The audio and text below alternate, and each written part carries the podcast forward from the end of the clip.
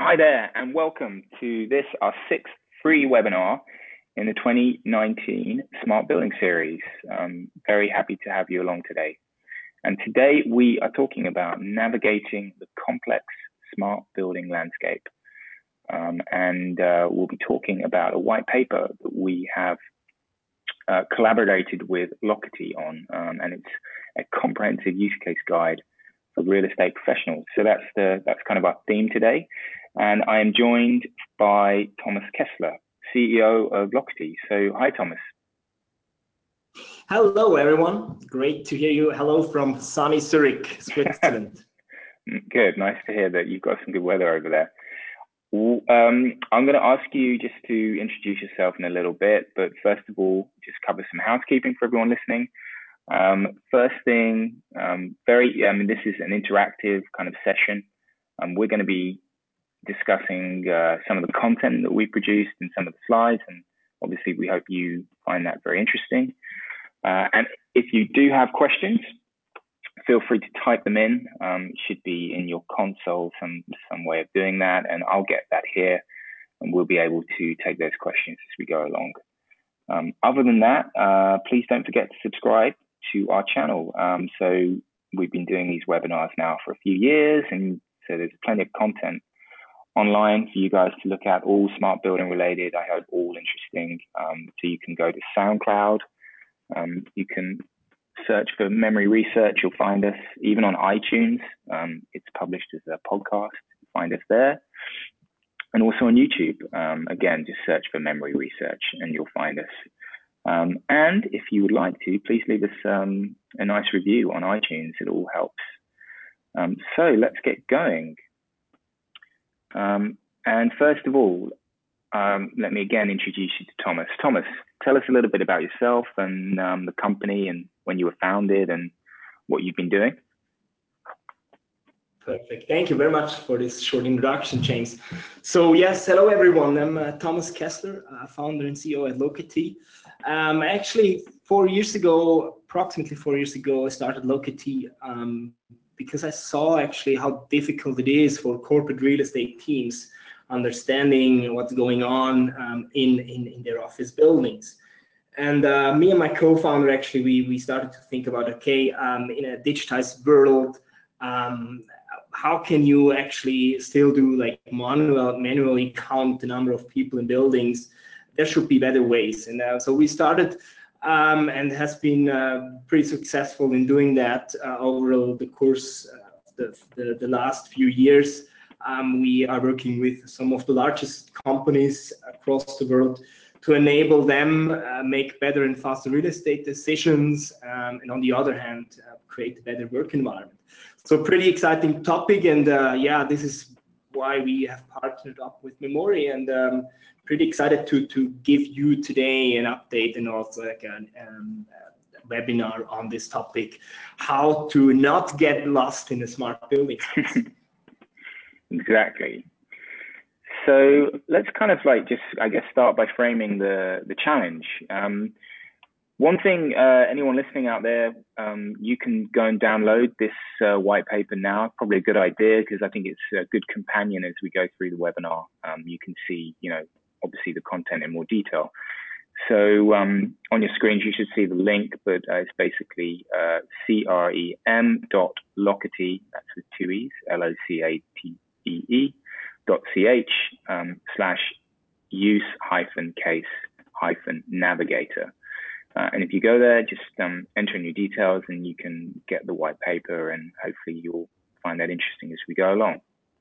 But basically, um, you know, this came out of a conversation that we had, and um, we felt, and I think Thomas and all the team at Locatee share as well, the fact that you know we've got an increasingly complicated landscape of smart building solutions. There's a lot more vendors coming to market with different things, different types of technology that you know serve different purposes, perhaps even you know produce different data and, and do so in you know a way uh, just slightly different ways. Um, and that maybe gives a perception of complexity when actually in reality what we need to use the technology for is quite simple and that's really what this white paper was about to try and uh, bring some clarity to what the different uses are for technology in commercial office space.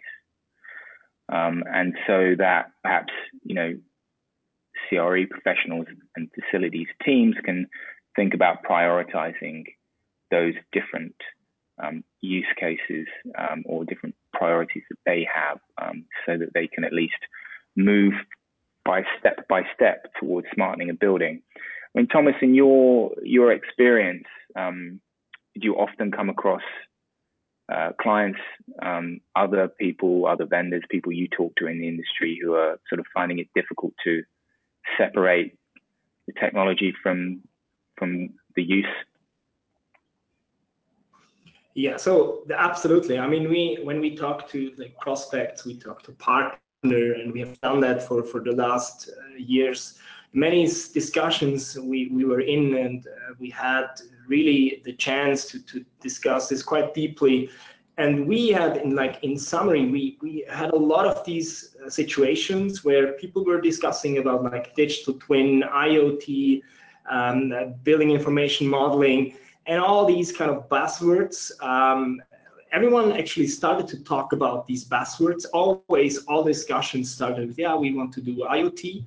Um, and then we started to ask actually, because we realized this is the wrong approach, we started to ask, yeah, what do you actually want to achieve? What is the actual business case and the outcome?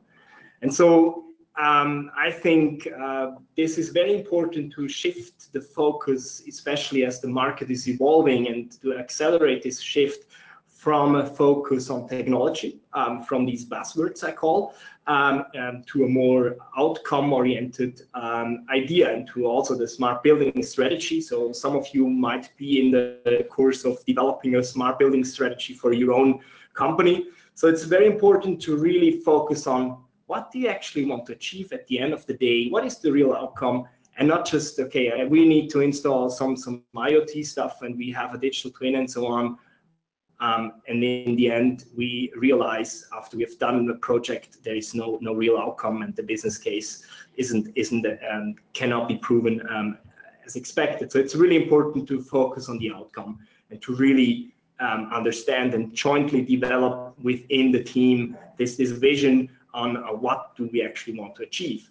And so uh, this was kind of the challenge we, we came up with um, and we saw quite often. And so we turned to Memoori and uh, told them, pitched them the idea. And uh, yeah, here we are.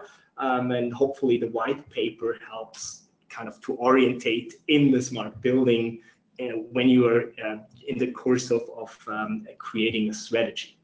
Mm. So that's off, is, is that sometimes the case then where you will go to a, um, or you, you, you know, a client or, or a partner or somebody who you're uh, you know starting to work with and that's often perhaps the first the first step right is then just to kind of understand what the problem is rather than what technology you can use to to unlock that or, or solve that problem. Um, it, so that is that often like the first conversation is more about what do you want to achieve? What really do what what does a good outcome look like Exactly. So I mean, I can I can give you some examples which makes it a little bit more specific. We quite often go into a discussion and um, companies they, they approach us. Um, they tell us they want to measure um, every desk across their entire portfolio how it is used, and then we, we go into discussions and we we're happy to to like learn about their challenges and usually when when we ask them hey but across, I don't know, five or uh, 50,000 desks. Um, why do you actually want to have this information? Can you actually handle it?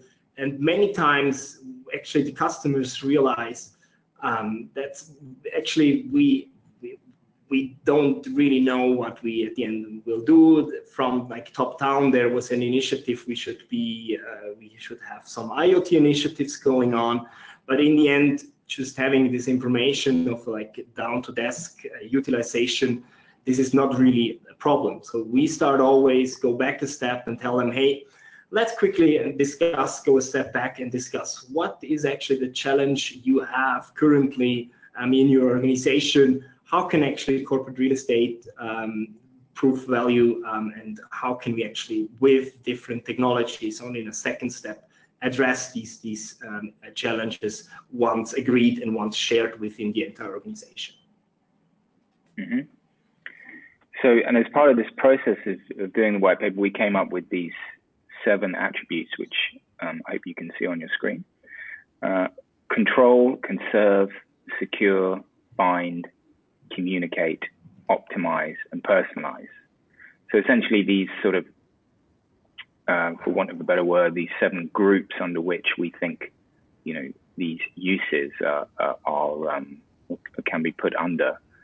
Um, so maybe we can just take some of these, uh, Thomas. I mean, I mean, in terms of what what you do as a company, um, where we, um, how do you think that you, you know, you position that you're positioned within that? Yes. So, I mean, we have, as a company, we're like uh, focusing mainly on this workplace analytics topic. Mm. Um, in the end, our focus is, is mainly on this optimize and, and also in a second step in this find area. Mm. Um, but we see it really, um, once you really want to go into and create a smart building, it's it's not just about having one vendor um, having a siloed solution, but really connecting all the dots with different other solutions. Um, in the end, to benefit across these three areas. So the space topic, space utilization is huge, especially with with our solution. Um, we see a lot of um, demand for space utilization challenges, so use cases reflecting um, and uh, around deciding where to optimize the space. Um, and then the other topic, which is secure control. Um, some we have, of course, some some um, relations to it, um, but usually we, we connect the systems. Um, we take the consume data from from these systems. Um, and the one thing, probably also, if if I look back to four years where we started, really with that focus on on this analytics topic, what picked up a lot, and I probably James, you can also reflect that that it's more and more it's around the user experience. So I, me as an employee, I come to the office and how do I actually perceive um, this this this building? I mean, the reason behind this is clear. It's like the digital natives enter the office buildings, and um, yeah, I heard just recently a quite nice saying where someone was saying, okay, the employees actually want to have nine to five be like five to nine, which is really like bringing in this uh, consumer perspective, um, how you use like how you use um, a cab, so uh, Uber, uh, the Uberification of, of a building. This is very important step which picked up a lot in recent years, and reversed where we see a lot of things um, going on, and where like based on on um, technology, a lot of great outcomes can be achieved in the end. Yes, absolutely. And we'll come on to, to that a little bit more where we sort of dig into some of the use cases. So under these seven attributes that you can see again, you know, we came up with a list of 49 um, uses or of, of, outcomes that people might want to achieve within commercial office space. Uh, and we'll go through that in a minute. Um, that's quite a long list, but I doubt that it's um, exhaustive. And of course, I think one of the key takeaways that you know I learned from this um, I think, was that you know there is no one size fits all solution. So depending on you know actually real estate in this sense is it's is very much just dependent on what, on what you want to achieve, and there isn't. It's very difficult to have just a a cookie cutter solution for each building. And I think that's what you know. I mean, we'll come on to that mapping. That was sort of one thing that I uh, that, that I found interesting from this. I mean, is, is that something you uh, thought you'd share, Thomas?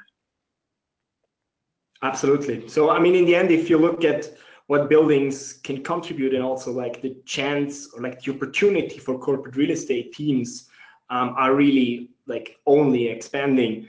Um, and yeah, as you all know, corporate real estate is always kind of in this situation. Yeah, should should it get outsourced, and how what is the benefit for the overall organization? um, especially also with the, the companies like WeWork coming up and so on.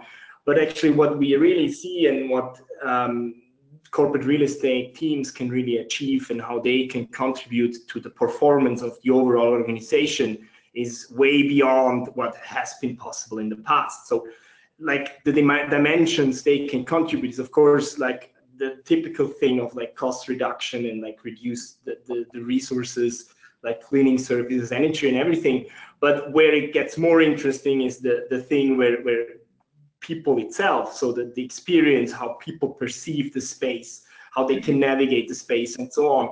This is something where I think this is really a big opportunity for all corporate real estate professionals out there to actually show what's the value of having an internal corporate real estate team um, bringing together HR, bringing together IT, bringing together the real estate functions. And I think this is really like a paradigm shift currently going on that enables corporate real estate team coming out from this cost perspective, going into more um, value-driven, um, outcome-driven um, contribute to the overall organization.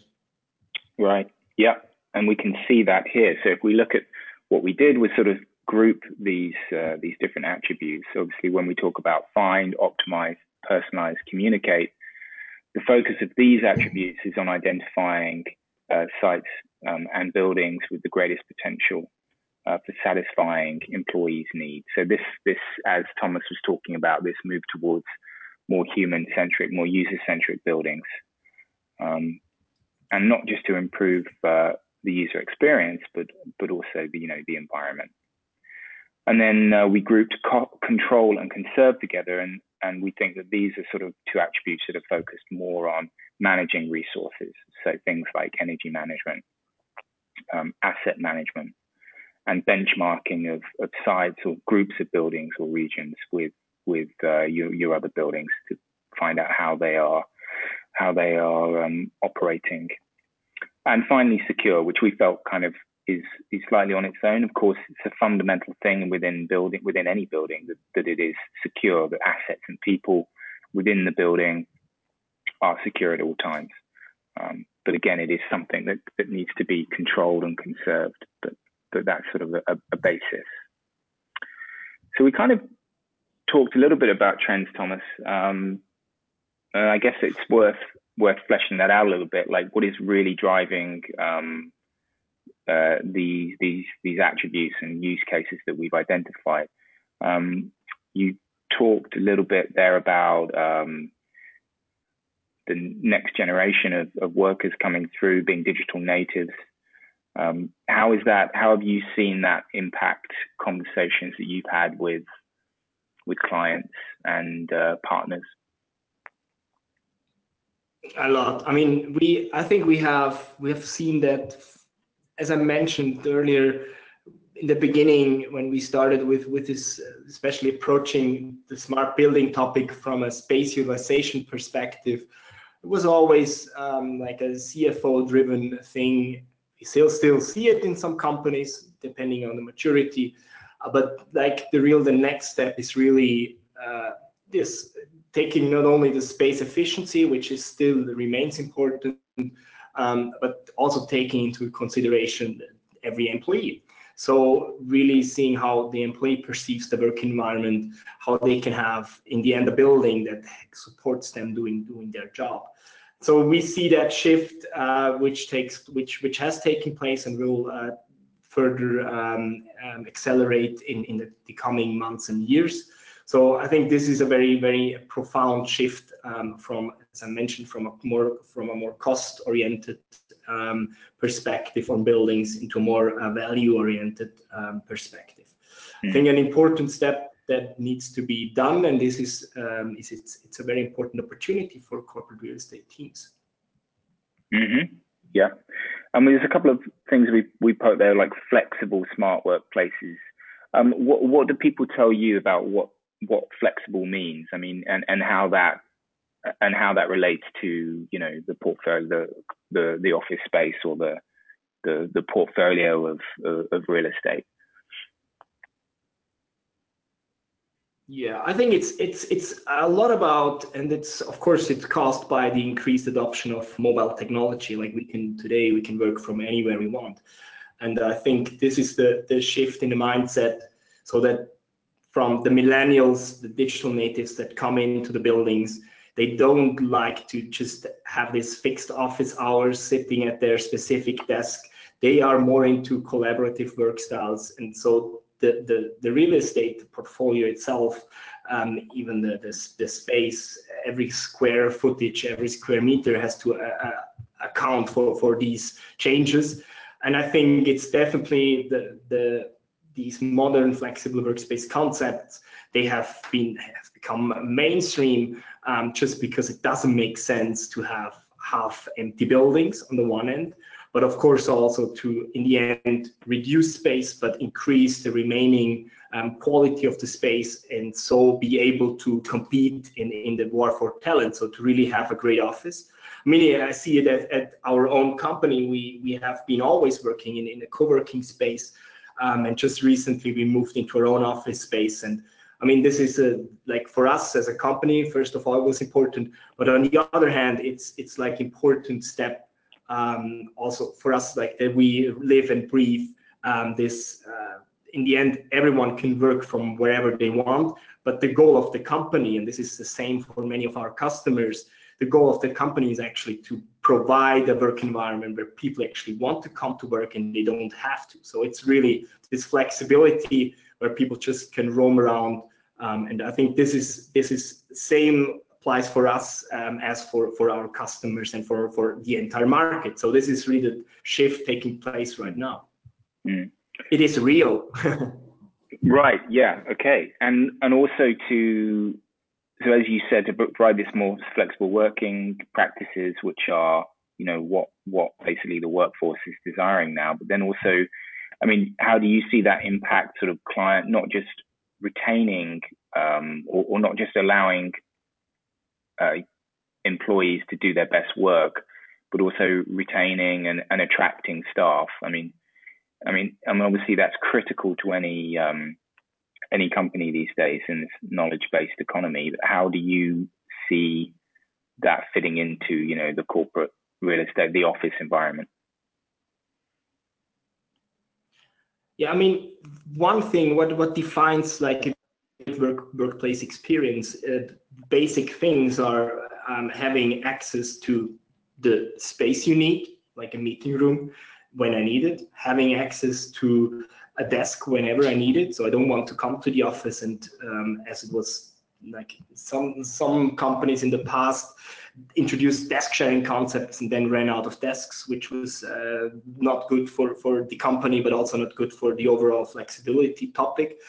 Um, so really having access to the, the, the, the right space but also having access to the right assets. So um, I want to have uh, the cafeteria available. I want to have um, want to know where my people are, and all these kind of. This is like first step. Okay, I need to have visibility across my building.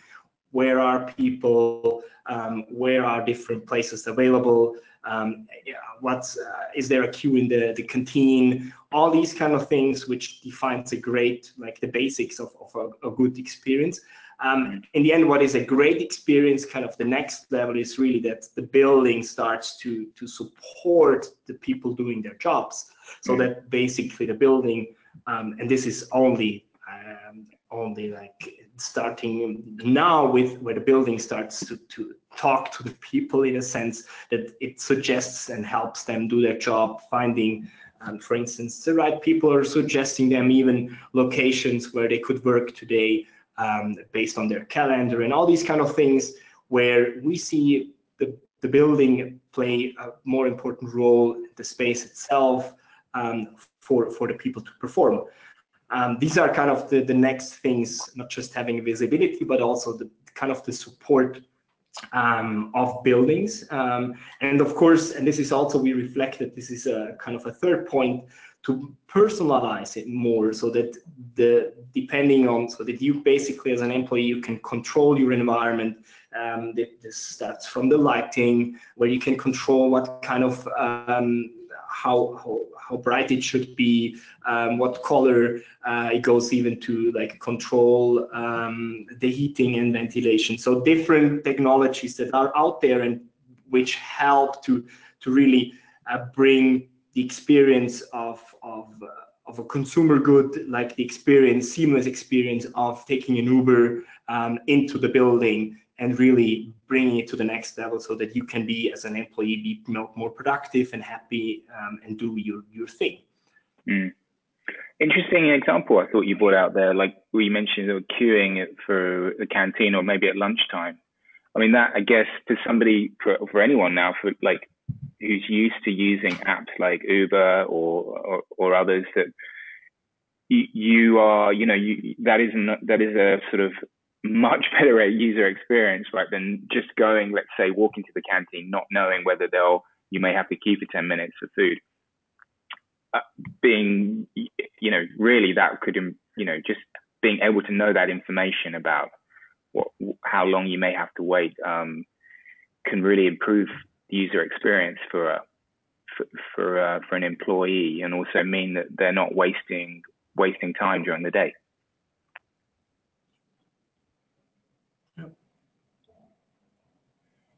Absolutely. So there is still a lot of frictions in the buildings. I mean, how many times had it happened that you, you come to the, the, the, meeting room and you start this con- conference call and it just doesn't work?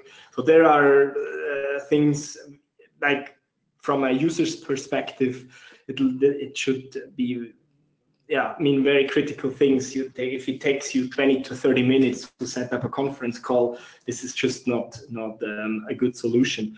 Um, and I think there is a long way to go. We are definitely on the right track, um, but it requires a lot of more more work on on different ends. And it's in the end, as I said, smart buildings this is not just one single provider vendor. It's it's a whole bunch of different um, things uh, coming together um, to really create this building um, which in the end provides uh, huge uh, productivity and, and uh, cost-effective um, scale for, for the entire organization. Mm-hmm. And then what we did as part of this exercise, as I said, of the uh, of these seven attributes, was then look at the uh, what use uses or um, outcomes um, could be um, could be under those attributes. Um, and I hope you can uh, you can see this diagram. Um, but basically, what we did was try to uh, try to map some of these um, some of these uh, use cases. Now, and again, what we did is, um, if you can't see this particularly well on the screen, um, you'll be able to either go on our website; it's up there at the moment, or or uh, of course download the white paper. And I gave you the link for that earlier on. Um, so yeah, do you want to let's let's have a quick chat about this, Thomas? Um, I mean, from your point of view, what what are we looking at here? Yeah, I mean, what kind of the key message here is really it, it all starts uh, again with with the focus. So where you as a corporate real estate team, uh, what do you think is your um, starting point? What is the most pressing um, priority to tackle? Um, in the end, um, the key message is really there are different starting points um, on the one end, but there is there is there are different ways to get to this more human-centric office buildings. I think this is the, the, the clear point here. There is not a single way, um, but multiple ways, and you can start it um, from different perspectives. The, the, the, important thing is just to start um, with again with with the focus on the outcome, and then move along um, these axes um, hopefully um, one after the other tackle different use cases. Mm-hmm. Right. And if we just move on one slide, you've got an example for us, right? So we, we're going to talk about something specific here um, um, around these three uh, use cases. Yeah, so I, I, just, I mean, I thought to myself, okay, what are like some examples I could share today as part of like what we have gained from from our experience talking to to customers, pro prospect partners, and other other people. I mean, three examples I just came up with, and real examples we actually uh, discuss with with, um, customers, and which kind of visualizes um, the importance of focusing on on the outcome. And like one example I picked, probably you cannot see it too well, but just uh, verbally uh, explain it. So on the one hand, it's one use case um, enabled, so it's under the find area. So find is related to the people in the building, um, and the use cases find available uh, meeting rooms. And the thing is, actually, we had a customer coming to us and like, giving us um, the insight that hey, we have huge problems or uh, our meeting rooms are booked. Um, our employees are complaining that we have not enough meeting rooms. Um, and uh, they basically anecdotally uh, receive these um, these complaints, kind of. And um, in the end, we exactly went through this um, deep dive where we challenged them on, on, the challenges because, yeah, all my meeting rooms are booked. let's install some uh, presence detection sensors uh, that's probably not, not the best solution. First, we need to understand what's the problem. And we actually realized by questioning and challenging them on the challenges, we realized that it wasn't the problem of um, the meeting rooms are all um, in the entire building fully booked. It's just not visible to everyone um, where available meeting rooms are. So the, the example was um, the, the the person who complained on the, on the floor, it was true that there were no bookable meeting rooms, but just um, one um, well level uh, below, actually, there were, were meeting rooms available. And so with, with a use case like this, where you can like in real time show um, which meeting room um, on a floor plan, for instance, you can actually solve these problems so that people know, hey, the building is is, is bigger than just my level where I always am.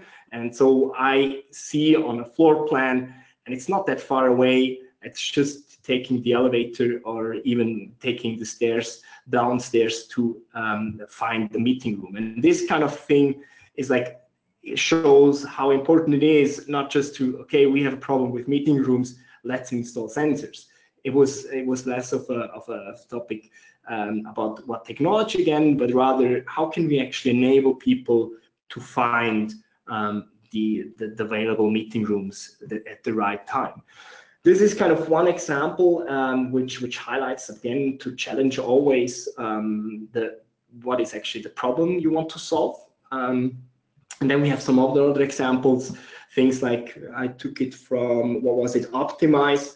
Um, again, there is also um, this driver um, so it's the, the, use case is like optimize the space so that basically supply needs meets the demand um, yeah from the people in the end from the employees um, and there another example we, we went through with customers um, actually they had typically the use case here is portfolio space planning um, the consolidation part so they had uh, to decide if they can go out of, um, of a lease. So they had a break option. Um, and uh, in the end, we showed them based on, on data how they can enable and really take the data that they already have within their buildings so without any installing any changing anything um, based on in this case it was from from the Wi-Fi connections. Um, it can also be done from from other systems um, but decide then based on the data um, how um, the space can be planned and if a consolidation decision can actually be taken and even com uh, communicated to the to the affected people in the building. So again, there is uh, the, also there not just uh, focusing on IoT and yeah, we want to install um, IoT across all our buildings, just looking at what you already have um, in the building from an IT infrastructure point of view, so consuming data from the Wi-Fi positioning devices on a floor plan can already help take such decisions without even going into a huge uh, deployment plan of, of sensors and all these kind of things. Um, this was like the, the second example, which again, looking at what you already have and like starting from there, like answering the challenges. And the third part, this is more in the in the control area where um, we had an example um, with a with a customer where um, they actually took information, space utilization information, so real-time space utilization information, um, in order to prepare the building for for a heat wave or for winter hard winter days. So the moment you know how many people are in the building, you can also make the building react to it um, and really this combination, and this is kind of the third um, success factor combination of different solutions. So there it was a building management um, uh, building management system provider um, who then combined with with our data on people whereabouts in the building. Um, then this came together um, and in the end uh, created this building, reactive building, which in the end um, adjusted its um, temperature ventilation according to the uh, the people inside.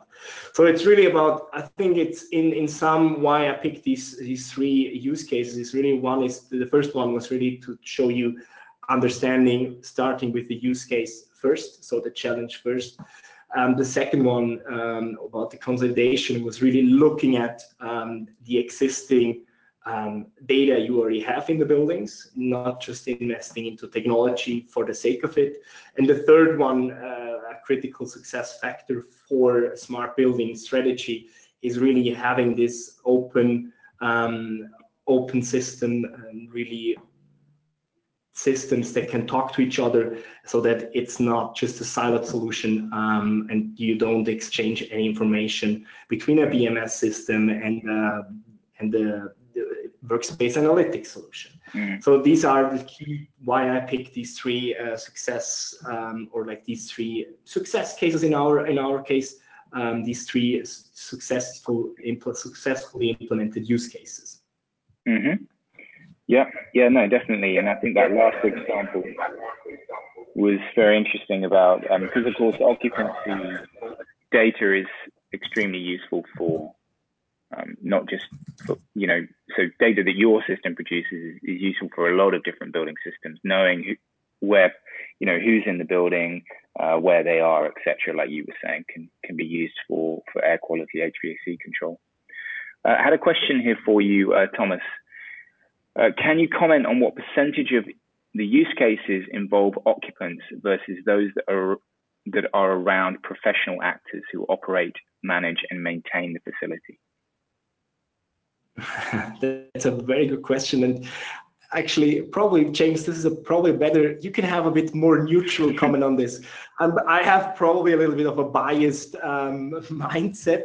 No, but okay. of course, because we mainly tackle space utilization topics, not only, but mainly, I would say if I really try to be as unbiased as possible, if, if, if we have first contacts with customers, I would say about 80% um, is, is really about space utilization. Um, and then 20% is, is about um, energy, resources, and these kind of things. Mm, okay. I probably would say it's not quite as high as that, but um, uh, yeah, no, I mean, and again, that's what I mean with the bias. yeah, sure, but it's uh, again, it's obviously that definitely varies, right, between what type of building and and and which uh, or what kind of organization they are and what what really matters to them right? I guess if they're if we if obviously we're talking about something where the user is is key then uh, then in most buildings that that will that will increase that number. Um, and as, actually that kind of reminded me um, anyone else who has uh, who has questions then uh, please put them into us uh, happy for us. We can take them anytime. So that's um, feel free to ask Thomas anything or or myself as well if you've got anything more uh, based on the market. So yeah, just type them in. Um, following on from that, I mean, we kind of summarized right on this slide. Uh, some advice for, for people who are embarking on uh, a smart building journey. Thomas, do you want to talk through some of some of all these three three steps that you that you produced? Absolutely, yeah. I mean, it's the in the end, um, it's a, the typical approach how how how you should go on with with any uh, any strategy, especially with a smart building journey. I mean, what we what we see quite a lot, and where customers need help from from different vendors, um, they in the analysis phase, um, this is very important to like start and create this this joint vision of okay, what in the end what is available. This is one input. Um, then um, so in terms of like what is available um, on the on the, the landscape with the challenges. So what kind of challenges you actually have. what information is already available in the buildings, and really starting with these analysis phases and really diligently do that. Um, this takes time. Um, it's an important step because only then um, you can actually achieve what what you what, what, you plan to do. And there is a lot of work to do. Um, also alignment within the organizations we see. So we need to many times we have to discuss it not just with corporate real estate but also with hr and with with the it departments which is and this is important when you look for for a vendor it should always be approached from this. So starting with with a joint vision where should it go? Um, and not just okay um, i'm going to deliver you a solution um, and uh, i'm not really aware of your your challenges. And then it's the, the planning phase. Usually i mean this is as it is an emerging technology, it starts with, with a pilot project, with like a roadmap, the step-by-step implementation, um, really what kind of step-by-step, and then the execution, usually it starts uh, with within um, a few buildings and then roll out across more. But this is kind of the, the usual way. I think again here um, it's important to to really start. I cannot say that enough times you really start um, with the use case first, look at what you have already available within your landscape, which is most of the time already quite a lot, and then really um, create this joint vision together with the different departments um, in your organization. Um, and then once you have this joint vision, embark on the journey and reiterate on it um, as you learn on the go. So there is in any case, there is not, we haven't seen um, a successful um, smart building strategy implemented where like the Big Bang thing. So it needs to have this, uh, we call it perpetual beta. So where we continuously learn and you, you try to refine it um, instead of like going out and having a huge plan across five years, what you want to do. And um, in the end, it's more successful, start small and then uh, getting bigger and bigger. Mm. Um, yeah, a couple of questions. First of all, with um, analysis, you're talking about uh, evaluation of data that is already available. Do you see quite often then with clients that come to you that um, they perhaps already got systems that they could be getting data out of that they're not taking full advantage of that? Absolutely. I mean, the the biggest thing, especially in the in the space utilization area, I mean, there is, if you imagine, I mean, you have in all your buildings, you have an IT infrastructure. So you have an available Wi-Fi infrastructure. You have an available network, LAN network infrastructure. Um, you have batch systems in place.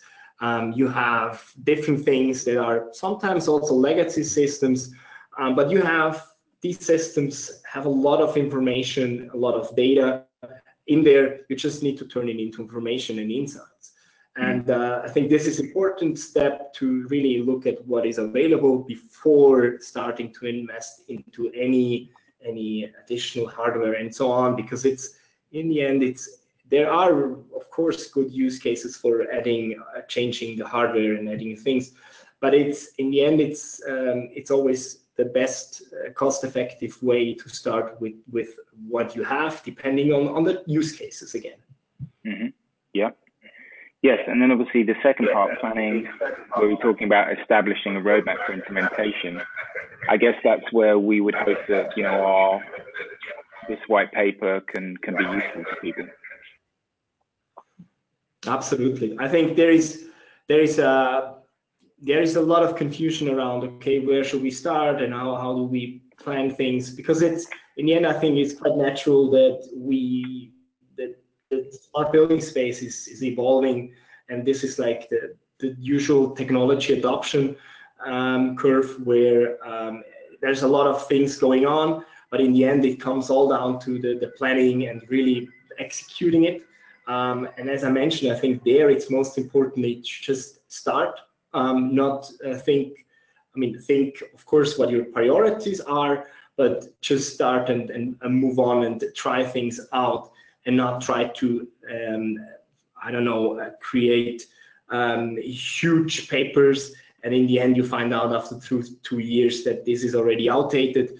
mm. we see that quite some time where there are like, especially like RFPs going around uh, with, I don't know, 70 plus use cases, um, which is a huge thing. And then multiple vendors, which is, of course, possible, but I think it's much better to learn quick and, and fail fast.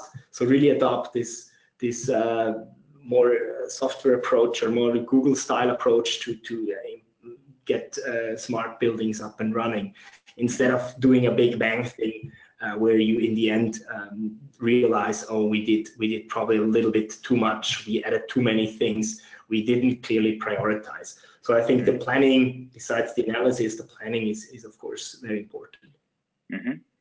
uh, a question here for you uh, to what extent would you say smart building certification schemes such as well are driving the adoption of smart building technologies It's a very good question. So um, I think that's that's a very. I mean, as from my point, I think it's it's it's a very good topic that helps to accelerate. Um, it gives a certain structure. Um, it gives the framework um, how to to start a journey, similar to what we try to do. I think it's very good in terms of like coming up with what are the different outcomes, um, and then in the end also get the certificate for it. Um, it, it helps to really stay focused on the right things. Um, that's on the one thing. Um, yeah, I think I that's coming up to that like what is what defines a smart building and so on. It definitely helpful. On the other hand, I think it's also good because it defines kind of a standard and it helps to, this is the other thing I was talking about, the interoperability between different platforms. Um, so that everything um, between the different um, solutions that they can be easily integrated, that they have an open API, that they consume uh, bilaterally data from each other, and all these kind of things. This is really, I think, accelerating um, and helping to shift the focus from technology outcome. Mm -hmm. Yeah, definitely. Um, I mean, from my perspective, I think that um, we have seen um, people talking about well, and I think it is something that people are are taking consideration of. And uh, again, like being, you know, being certified as well, um, uh, well compliant, I think is um, it, it, helps attract or at least um, lets employees know that you're serious about, you know, their user experience. Um, uh, just a question from me on three, the execution. Um, the sort of projects you get involved with, what, what does sort of a, a, a, typical proof of concept look like? I mean, if you were giving advice to someone, how how do they roll? How do they sort of dip their toe in the water if they're thinking about um, trying some smart building initiative?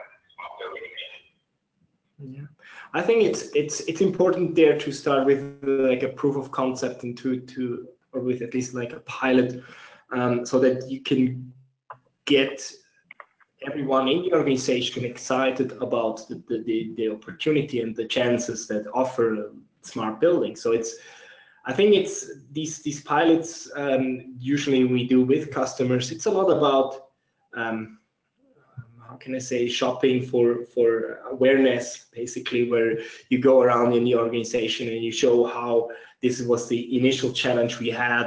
We show we solved it like this, um, and really get buy-in from the different parties. I think this is important again, not to start like think in a in a small specific by yourself, uh, create a smart building strategy, but rather go out, go into the building, uh, deploy depending on the challenges um, the different solutions and just try out as fast as possible, show it to as many people, make them excited, and really embark on the smart building journey and learn on the go.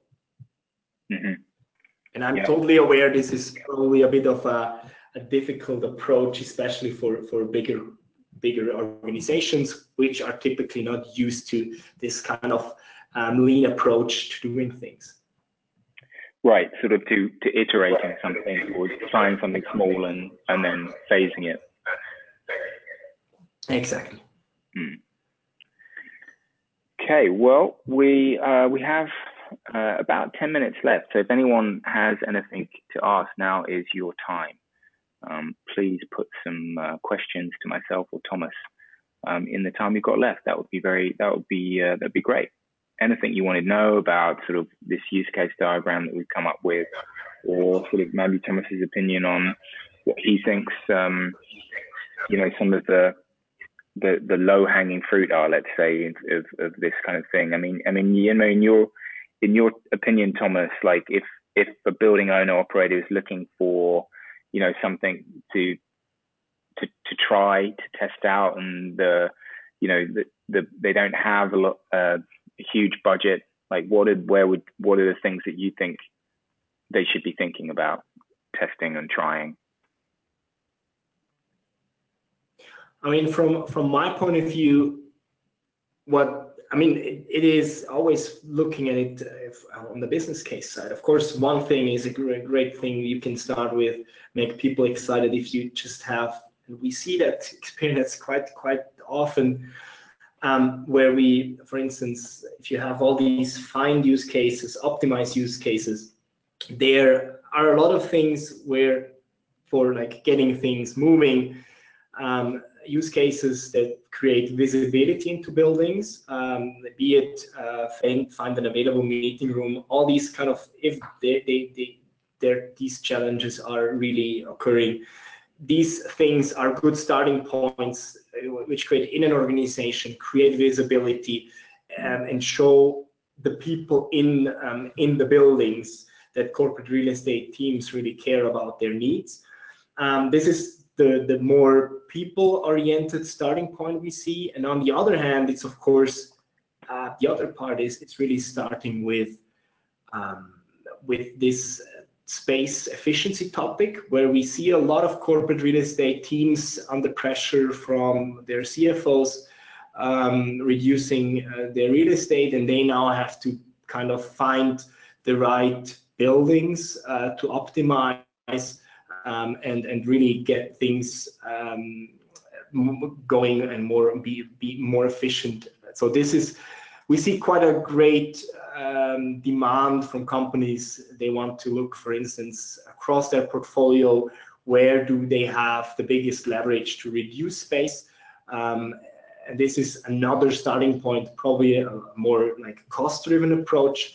Uh, but we see still a lot of great business cases coming out there and especially corporate real estate teams getting more excited um, once they see how people uh, use their space. So our impression is often the case, and this is for, for both topics, is often the case that corporate real estate teams are actually pretty far away from their end users. So they don't know how, on the one hand, how they behave, how the employees behave in the buildings. And through technology, um, making this visible focusing on, on business cases uh, like space efficiency uh, and so on. Um, these business cases are huge and they can make corporate real estate teams visible within the entire organization. Yeah, yeah, absolutely. There's a couple of questions here coming for you. Um, first one, how do we assess tenant privacy desires against opportunities to improve comfort and efficiency? How, how's a good way to strike that balance? Uh, that's a very good one, and we we I mean we discuss it um, very very frequently with with our customers. I mean there is in the end, and I see it again. I would like to take the example of of um, the, it's really an extreme example, but in the consumer industry, um, so we all use Facebook, Google, and everything. So we are we're willing to pay with kind of with our privacy it's a bit uh, to be cautious about my words, but we're in the end to be like clear, we are willing to to give in uh, our data, but we can consume. On the other hand, we can consume um, data. We can consume things like I don't know Google Sheets, uh, which are usually completely for free. We have Gmail and everything. Um, in the end, it, it is clear for everyone that we the product itself is for free, but we pay it with our data. Um, and I think this is really an extreme example, and I think this definitely doesn't apply to, to office buildings. But in the end, there is exactly this trade-off between, okay, I, as a company or like as an employee, um, I if at the moment I see the value, um, at the moment I see um, I can it actually helps me be more productive. It, it really enables me to to get my uh, job done more easily. There is uh, there is also a stronger willingness to kind of um, uh, yeah uh, share information. So, for instance, the example of of uh, finding a colleague. This is on the one end, you can argue that it's highly uh, it's a huge topic around privacy. So finding and locating someone in the building is is of course uh, a huge topic if you look at it from a privacy perspective. But the moment the, the employee sees the benefit um, of having an understanding where my colleagues are, um, then people also start to opt in. So you need as a company, you always need to, of course, across this spectrum, you need to have different possibilities and, and be transparent about what is possible and what not. Um, but this is definitely um, a very a lot of important discussions need to take place, and I I think there is not one um, size fits all solution to it. Depending on the use case, um, it depends what um, what how you how you uh, find the right balance between com be completely anonymized versus be, be completely open uh, where people are, uh, for instance. Okay. Yeah. Okay. Uh, good yeah. point. And I and I guess in some ways it's about being transparent, letting employees know what what you're doing, and also selling the benefits of that, and then coming up and then allowing them to opt in or out, and and so that they they are at least aware of you know what is going on and, and what the trade off is, what their data what the data is allowing them to do better to make them more efficient. Absolutely. I mean, there is a huge uh, change management part included um, in the smart building. So it's, it's mm. people in place. Um, and so the people part needs to be addressed with the right change management, uh, with um, communication, transparency, and all these kind of things, um, which are very important parts. And it's in the beginning, it all looks very technical, but at the end of the day, everything, also the topic around the use cases, it's all mm-hmm. about people and what challenges they see in the buildings. We tend to be too technical, to be honest, on, on these kind of things. yeah. Time for one last question for you, Thomas. Is it possible to define or characterize the early adopters of smart buildings? So is it commercial real estate facilities managers, smart building portfolio owners, public sector? Um, have you noticed any trend there?